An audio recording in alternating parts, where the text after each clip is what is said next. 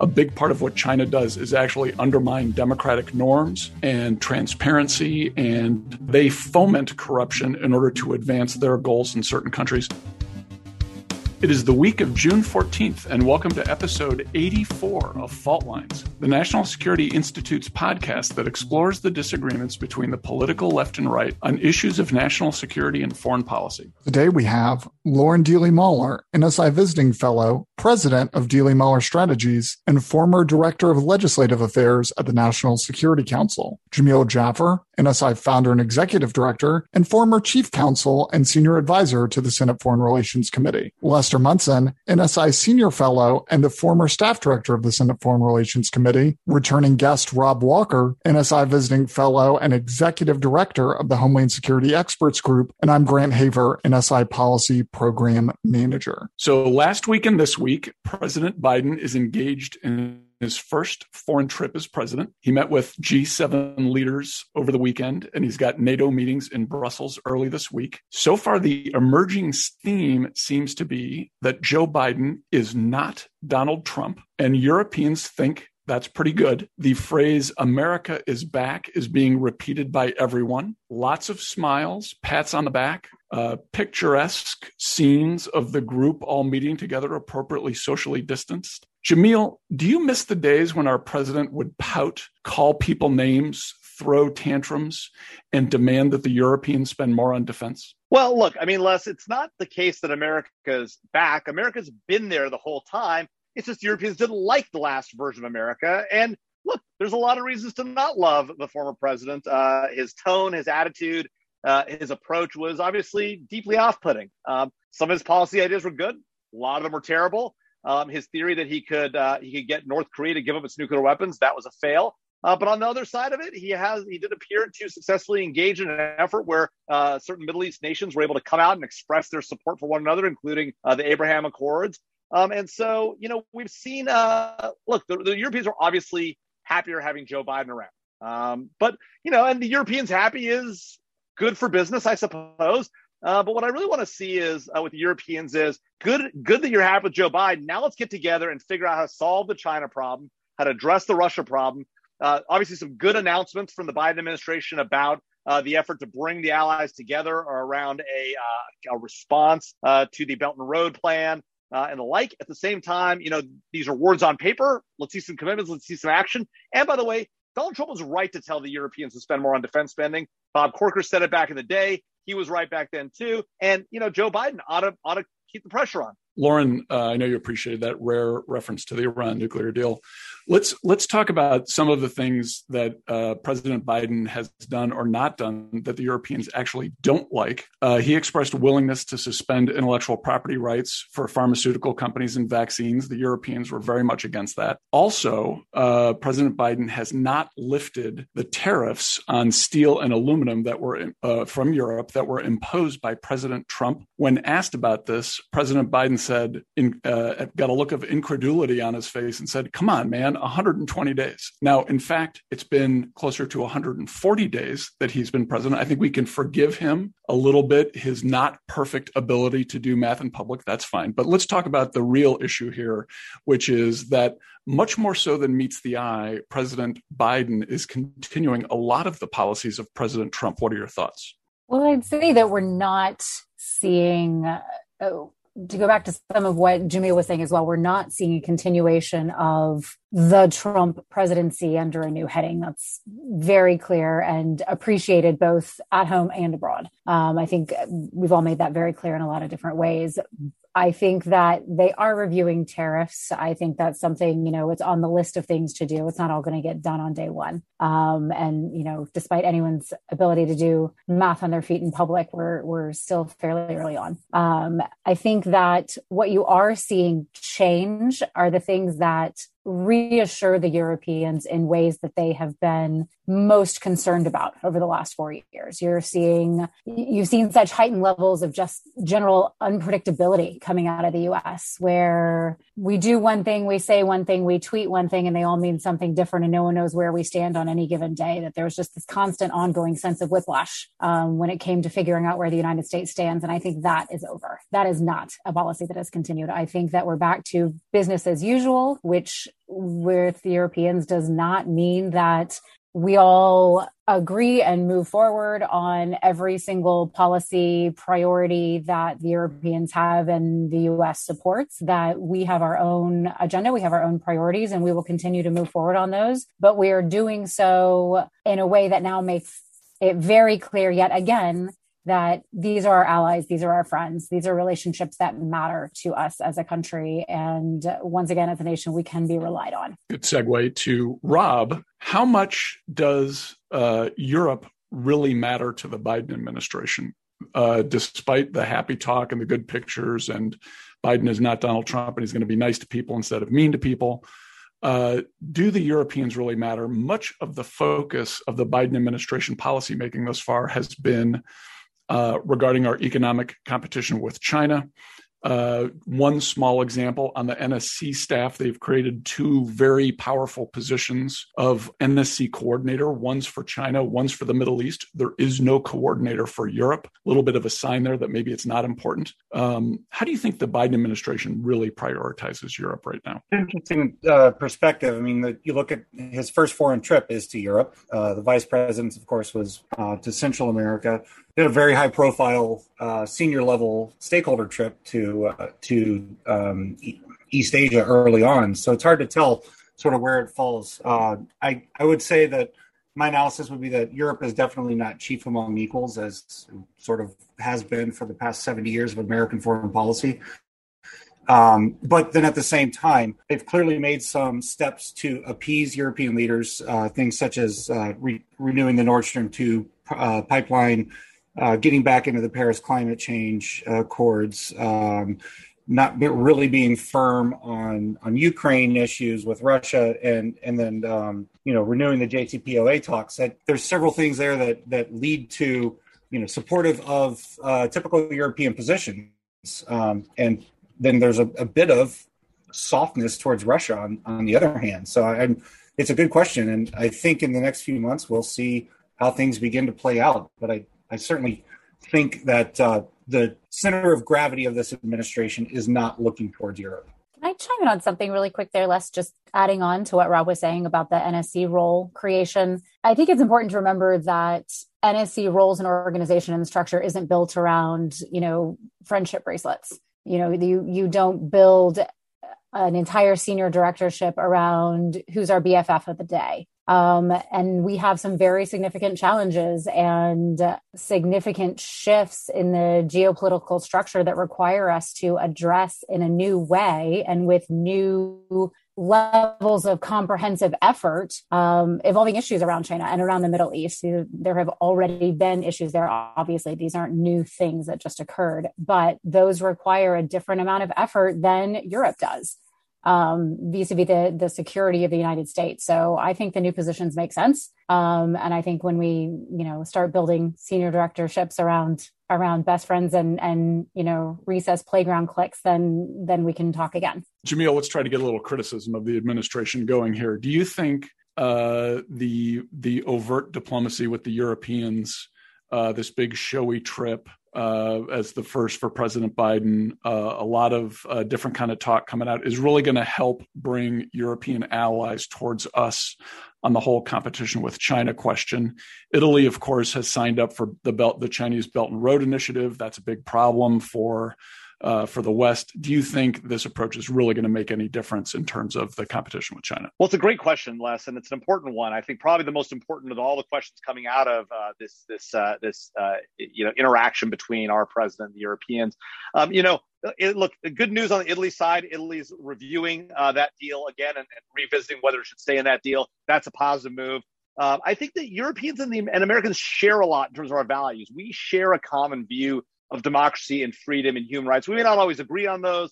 Europeans may have criticism about the way we do things. We may have criticism about their laws or their hypocrisy when they, uh, you know, come after us on certain things, but do the same thing at home to their own people, right? But there's there's more that binds us across the transatlantic divide than there is uh, amongst us and the Chinese when it comes to issues of freedom, issues of human rights, issues of oppression, uh, and, and frankly, issues of technology and innovation, right? And so I do think uh, there is an opportunity here and a unique opportunity Uh, and it's not Joe Biden specifically. It's it's the United States and Europe uh, that recognize the growing threat that China poses and really bring in bring in pressure to bear. Now we saw a lot come out of this. Like we talked about, we talked about the Belt and Road response. Uh, we talked about this. We, we haven't talked about. We can talk about the Technology and Trade Council uh, that's likely to be announced uh, publicly tomorrow that's been sort of discussed. Um, but I think one of the challenges is those are all great conceptually and they're really important if we actually use them and take action. And that requires us in the Europeans saying, you know, we got we're going to put aside our silly squabbling between us over antitrust issues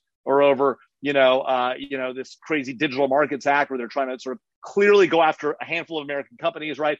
And really, what we're going to say is we're going to come together. We're going to try and unify our approach, and it's going to be focused on China and by the way, Russia too, although the Europeans have mixed views on Russia in part because of you know the natural gas and the heating oil issues and the like, um, and, and, frankly, there's the presence of Russia there in the region. Um, but we should demonstrate that countries like Russia and China have a different set of values, different set of morals, different set of ideas about freedom. And I do think that Joe Biden's advocacy and, his, and him making this his first big trip and making a show of it is helpful in that regard.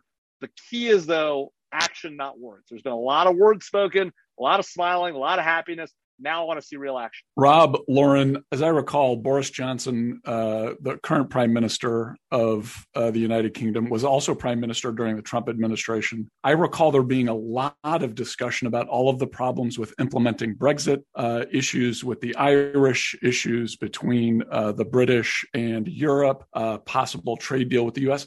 That all seems to have gone away. We don't seem to be talking about problems with Brexit anymore. Is everything okay on that front? I think that just because uh, a handful of Americans aren't sitting around pontificating on what's happening with Brexit doesn't mean that people actually involved in the conversations aren't actually still moving and dealing with those issues. And I think we saw some of that um, play out in the in the uh, G7 meetings over the past few days that you know there are still tensions there. There are still issues being resolved very significant issues they're being resolved. You mentioned you know northern ireland. Um, and i think that it's hard for us to get a sense from this side of the atlantic of the internal levels of trust that were lost in that process. And i think they have a lot of rebuilding to do over there on that front. And those concerns and those levels of mistrust are going to play out for a long time, whether we see them in headlines or not. Rob, how do you think the Biden administration is going to handle the fact that still a lot of our uh, European allies in NATO are not spending the expected 2% on national defense? Well, this is one Trump policy I hope they continue, and that is encouraging them and cajoling them to get up to that level, uh, and to for NATO to clearly define what it means to spend two percent on defense what do we define as defense? Is it education? Is it hard tanks and bullets, etc.? Um, I I would like to see something coming out of NATO, uh, and I think uh, the Secretary General alluded to it yesterday uh, on the level of uh, cybersecurity threat and and attack on one being an attack on all Article Five. Um, uh, triggering events. So, like to watch how um, how the administration will handle that. Will they loop uh, a grandiose cybersecurity program within um, within one of those less than two percent countries into that count? Uh, clearly, that might matter. Uh, we need to watch that for the next few weeks. So I, I, want to get everyone's sense on on one other topic before we move on to Grant's kleptocracy issue, uh, which is uh, vaccine diplomacy. I think one of the very positive things to come out of what happened this weekend was President Biden's announcement that the U.S. is going to contribute half a billion vaccines to the to the COVAX to the world effort to bring vaccines to the developing world, countries that can't produce them or afford them on their own in most cases. Uh, that seems like a huge uh, positive development to me. This is a real endorsement of at least some of the utility of multilateralism. The Europeans uh, appear to be gathering together to match that half billion vaccines and also make a big difference in that response. So, uh, does anyone else kind of want to weigh in here on how? solving that problem goes a heck of a long way towards restoring whatever stature the US lost in the last few years.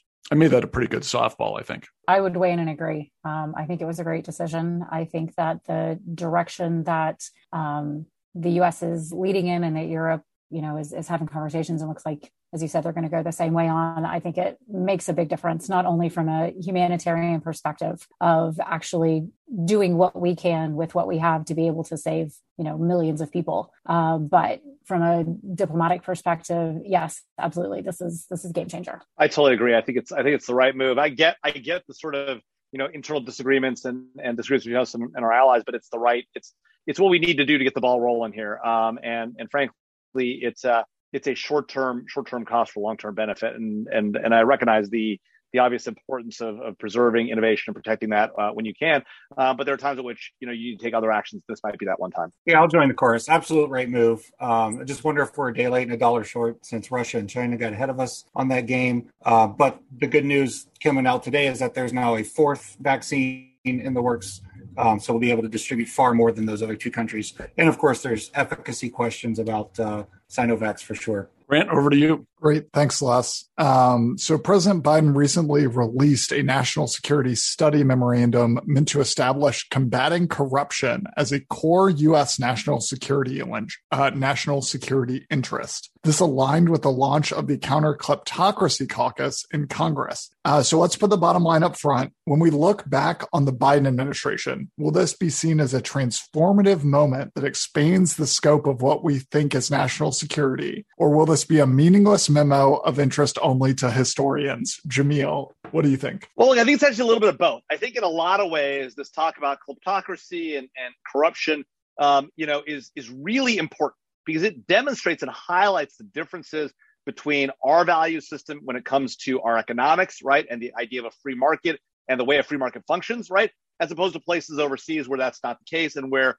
uh, where American companies are hamstrung uh, because we have laws that prohibit us from engaging in corrupt activities, and a lot of other countries don't. And so I think it highlights uh, that problem, puts a spotlight on it. It also turns out there's a high correlation between corruption, kleptocracy, um, and and bad behavior in the international community. Right? In many ways, the Chinese regime, the Russian regime, the North Koreans, uh, the, and the Iranians all have massive elements of this kleptocracy and corruption. And so us calling that out and using that as part of our toolkit in responding to these nations, I think is critically important. That being said, right, look, again, I, I hate to keep saying it, I sound like a broken record, but you know, words are nice, action is key, right? And when we when we decided to bring the Magnitsky sanctions into place and start putting those in place against the Russians, they had an impact, right? But sanctions only go so far. And so if our entire plan behind corruption kleptocracy is a lot of nice words, some prosecutions, and a handful of sanctions, that will not solve the problem, right? And also, simply hamstringing American companies, okay, making it harder for them to operate in a global situation where there is massive corruption and the like, is also not the answer. The answer is going after those who are, those regimes that are corrupt, going after those organizations, going after the the enablement by other nation states, including Europeans and our allies who don't have similar restrictions on their companies. That's going to make the difference. We got to make it real. And and you know, I don't I'm not sure I see signs of that actually happening. If my administration pull it off, good on them. It's going to be very hard to do. We'll see what Congress does alongside them because they're going to be a key part of this too. Yeah. So, Rob, h- how do we make this real? How do we go from sort of these words on paper to like actual action in your mind, especially as this crosses kind of the the lines of law enforcement and national security? We, we've got to be patient. This is not going to change overnight. We are asking cultures to fully shift the way they think about how they govern themselves, how they produce their their their um, their national infrastructure. Uh, it's just something that we've got to take time to work through. Uh, I hope this doesn't end up being a footnote in uh, in a history book 40 years from now.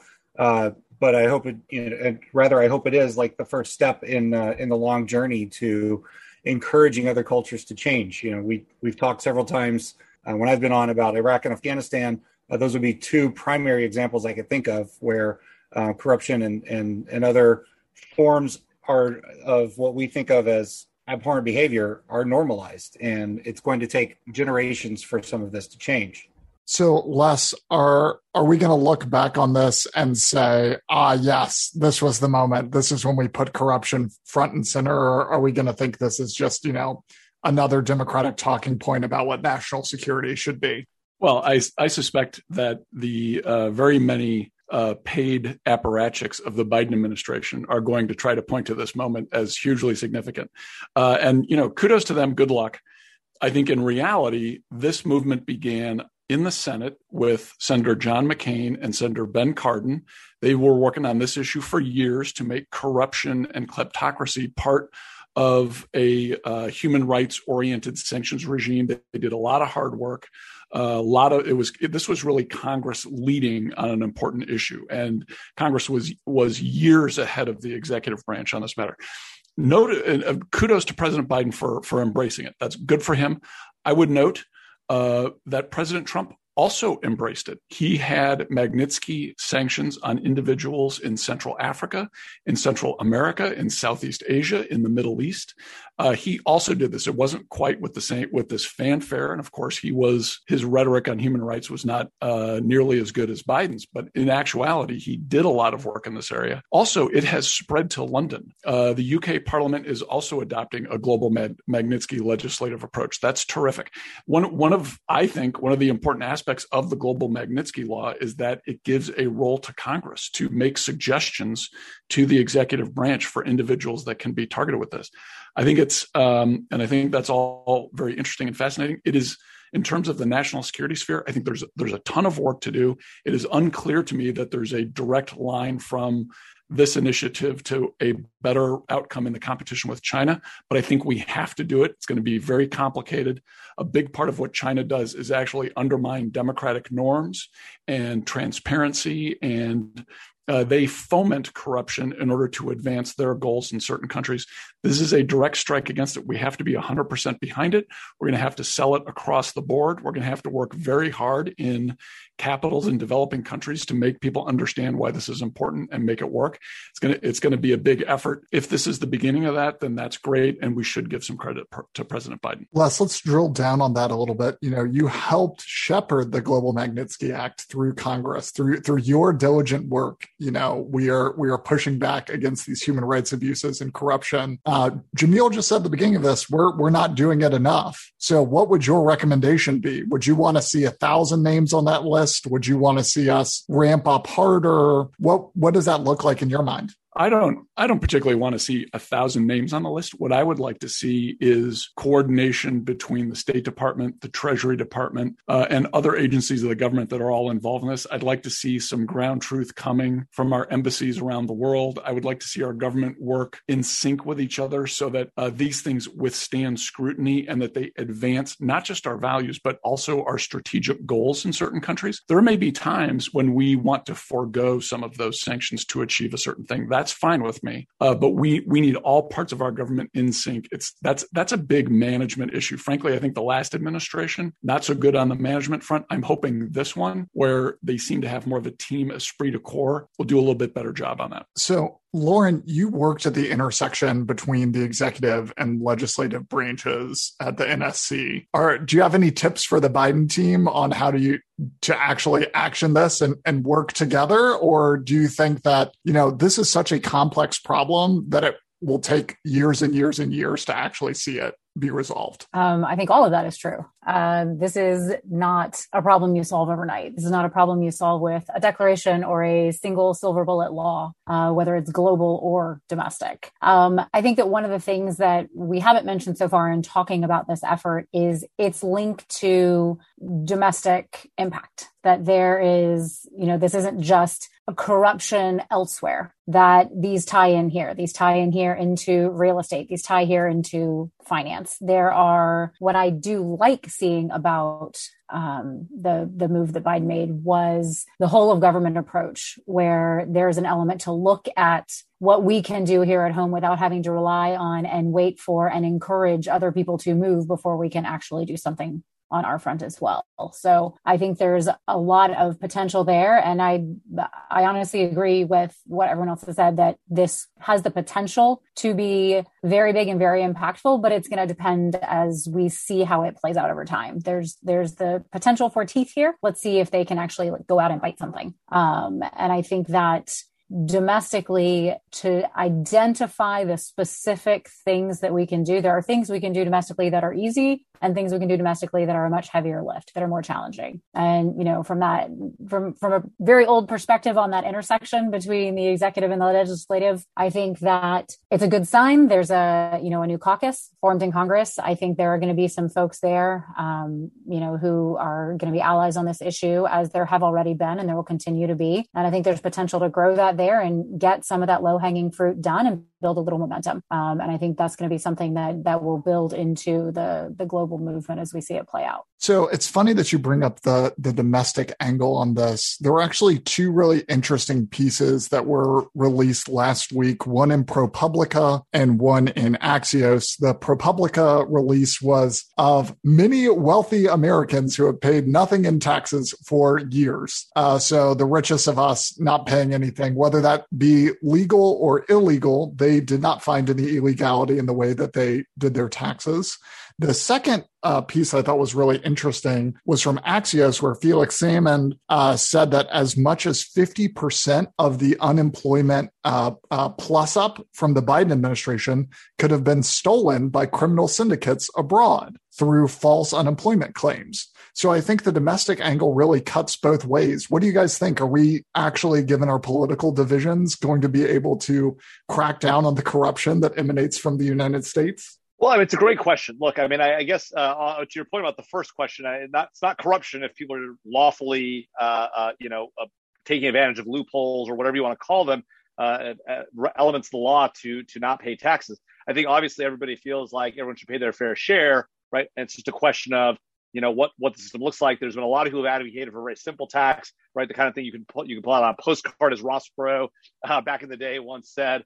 Um, but but look, I mean, I think that the uh, and again, it's corruption if in fact it's the state on the take, right? And so when it comes to the this fraud that we're talking about with respect to the uh, the the uh, the government the, the government benefits coming out of COVID, right? That's again that's just fraud, Really, it's overseas fraud, right? It's not really the kind of corruption I think that we're talking about getting at here. Now, if that's happening with the knowledge of the state, or the state's empowering it, like we see in Russia with cybercrime uh, and Bitcoin and like, that's when we need to go after the state and say, look, you're involved in this corrupt activity. You're involved in in, in a kleptocratic uh, uh, effort, and and that's where we go after it. Here, I don't see any evidence, at least in the case uh, that, that this is uh, these are U.S. government officials on the take. Although uh, we have seen some interesting prosecutions, including of Matt Gaetz' buddy, um, who used who used uh, who used the tax collector down in Florida, who who used his position to literally write himself checks to his own name. I mean, not the smartest, not the sharpest criminal in the world. this guy. Um, and then obviously a lot of other tr- disturbing things about him too. Um, and so uh, but that to me, to me, this is really um, uh, those examples are more about about fraud um, and and about and about sort of lawful uh, tax advantages. Where yes, we maybe need to fix the system, but you know, sort of, to me, that's not really the sort of corruption the that I'd be that I'd be I'd be thinking about. Grant, can I just come to the defense of these uh, poor rich people who have been targeted by uh, these left wing uh, journalists with an agenda. First of all, uh, tax returns are not meant to be public, they are private. They should not be released. That is not something that should happen. None of us would want our tax releases made public, and I don't think that's fair to rich people either. Second of all, just because you have a ton of money didn't doesn't mean that you made a ton of money that year. So they these report these reports that came out were all too happy to inflate numbers in the right way and deflate other numbers in the wrong way to make it look like these folks were on the take or something. They were not one of the great things about our system is that you can come here and if you have a good idea you can make a billion dollars.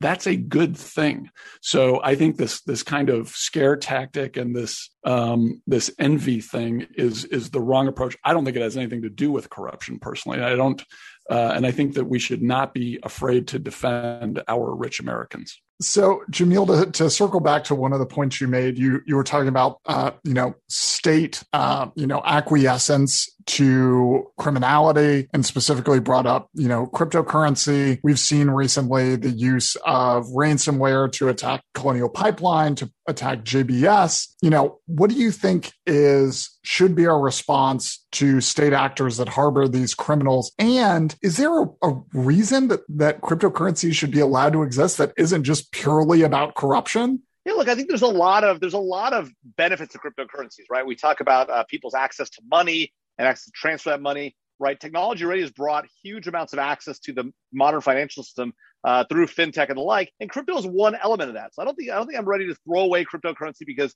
a bunch of bad actors are using it to buy drugs or weapons or or engage in ransomware. Uh, in fact, it's actually one of the interesting things about the, the very aspect of cryptocurrency that makes it so interesting is the is its public nature, right? The fact that you can watch the transactions as they happen. It's all on a public blockchain ledger. It's actually how the FBI was able to tra- watch the Colonial Pipeline money go from account A to account B to account C to account D right? Maybe they should transfer it more times. Maybe they should broke up into smaller pieces. But there's a lot of reasons to think that these guys weren't, again, uh, we're, we're doing this the best way. The most interesting thing about what the FBI did though with the ransomware thing was they went and got an F, a court order from a from a federal district court in northern in Northern California to seize the money. But in order to seize that money, as as people who use Bitcoin know, you can't just have to you don't just have to have the Bitcoin account know where the money is. You have to have that private key to get in, sort of that the passcode, uh, like your PIN, but a lot longer and a lot more complicated. The FBI just in their affidavit getting the warrant says we uh, we have the pin. Really interesting question. How did they get the pin? Was it was it stolen from the hackers through um, through a uh, signals intelligence collected overseas by our by our intelligence agencies?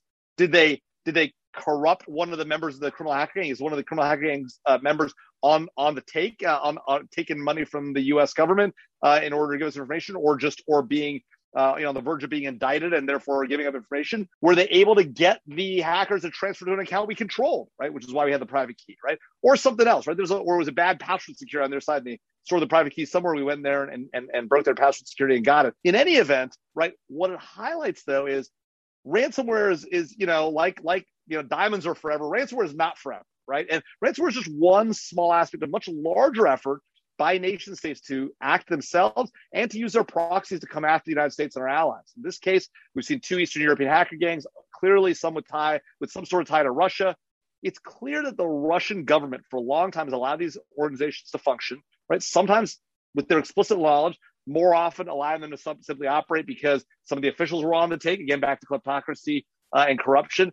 Uh, and, and sometimes, or some combination of all three, where they were actual Russian government hackers who were on nights and weekends sort of making money for themselves, right? Very little happens in in Russia without Vladimir Putin's no no no knowledge, right? Or at least the knowledge of the people around him in his coterie, right? And so uh, this idea that nation states can get off scot free, I think President Biden is right to try and hold Russia accountable, right?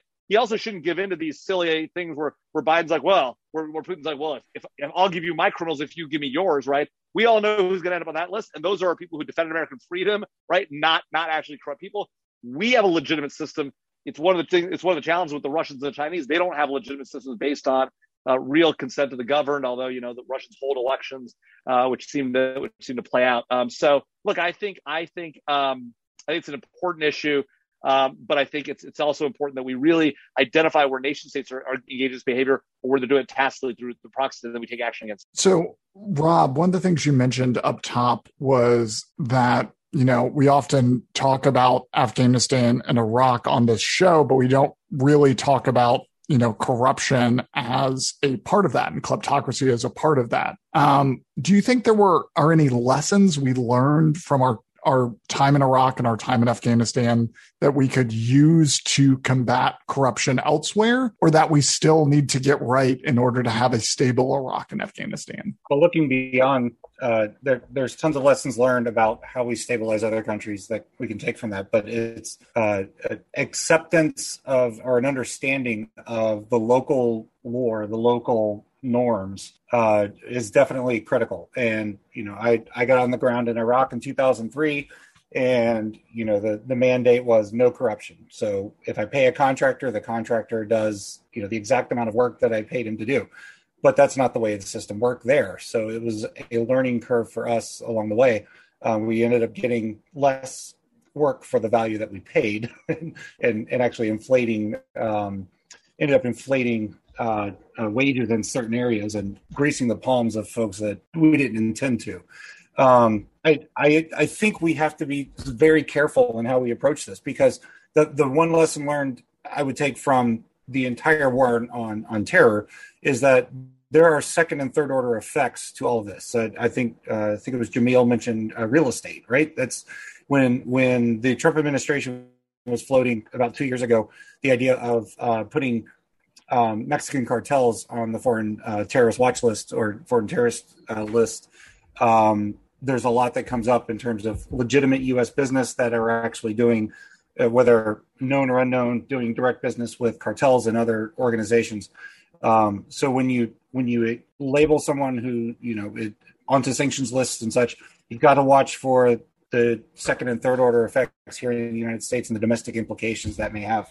Uh, I, am not saying don't do it. I'm saying, as uh, I think Lester said earlier, this is a huge management issue, and it takes a not just a passing whole of government approach. It legitimately takes the whole of government. It takes Treasury and DHS and and, and state and, and DoD sometimes sitting down and really working through uh, what are going to be the implications of uh, of curtailing our involvement in organizations we say are corrupt or kleptocratic. And I'd like to highlight for Jamil, I, I don't know that the two are related. I'm not saying they are, but it is uh, it, it is very um, convenient that within days of the FBI being able to seize the uh, cryptocurrency back uh, from the Colonial Pipeline, uh, the news breaks about Operation Trojan Shield, which was a global effort by the FBI, uh, led by the FBI, to infiltrate several criminal organizations. Ended up taking down hundreds, 800, I believe, or more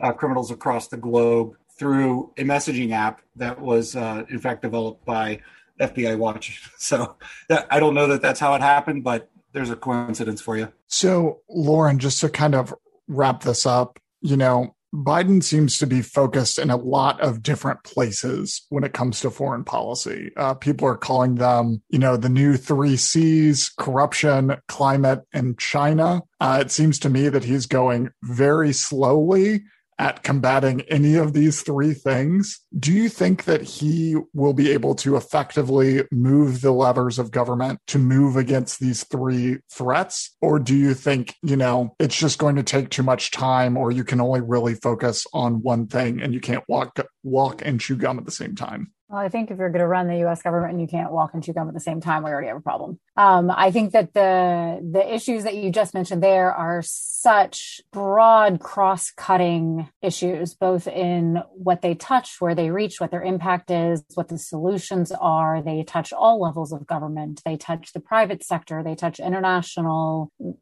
allies, institutions uh, across the board. And none of those needles are going to move quickly. They never are. Um, you know, some of those are generational needles where these are things that we are going to have to keep doing long past this administration and the next and the next and the next. Um, they are things that will continue. And I think that we've seen some really promising actions taken in the early days of this administration to send us down the right road to start making the kinds of changes and bringing the right players from across that spectrum into the conversations at the places where they can make a difference. Um, and I think that if there has been an administration pieced together from top to bottom that understands the various tools and levers at the administration's disposable, the administration's disposal, here at home, then I think it's the Biden administration. I think that they can move things in ways that,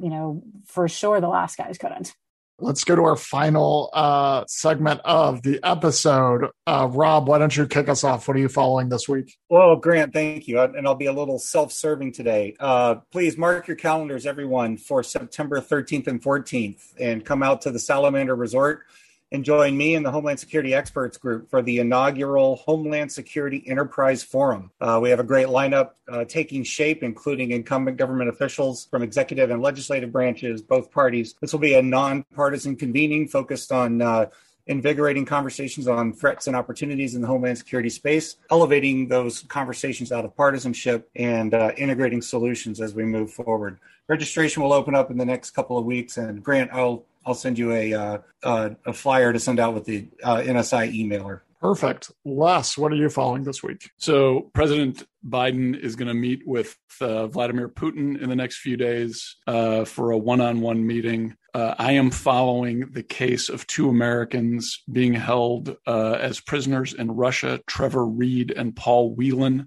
uh, who are being held on illegitimate charges or totally overblown charges. It's absurd that they are in Russian jail. Uh, their release would be uh, a significant, I think, uh, confidence building measure if we're to get to a more, as, as the as Secretary Blinken calls it, a more stable and predictable relationship with Russia.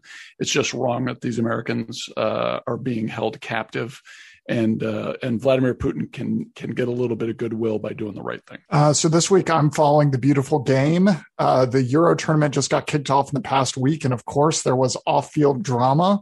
Uh, Ukraine Ukraine came out with a kit that included a number of political statements, including "Glory to Ukraine" and "Glory to our heroes." It also had a map on it. The map was of the entirety of Ukraine, including Crimea.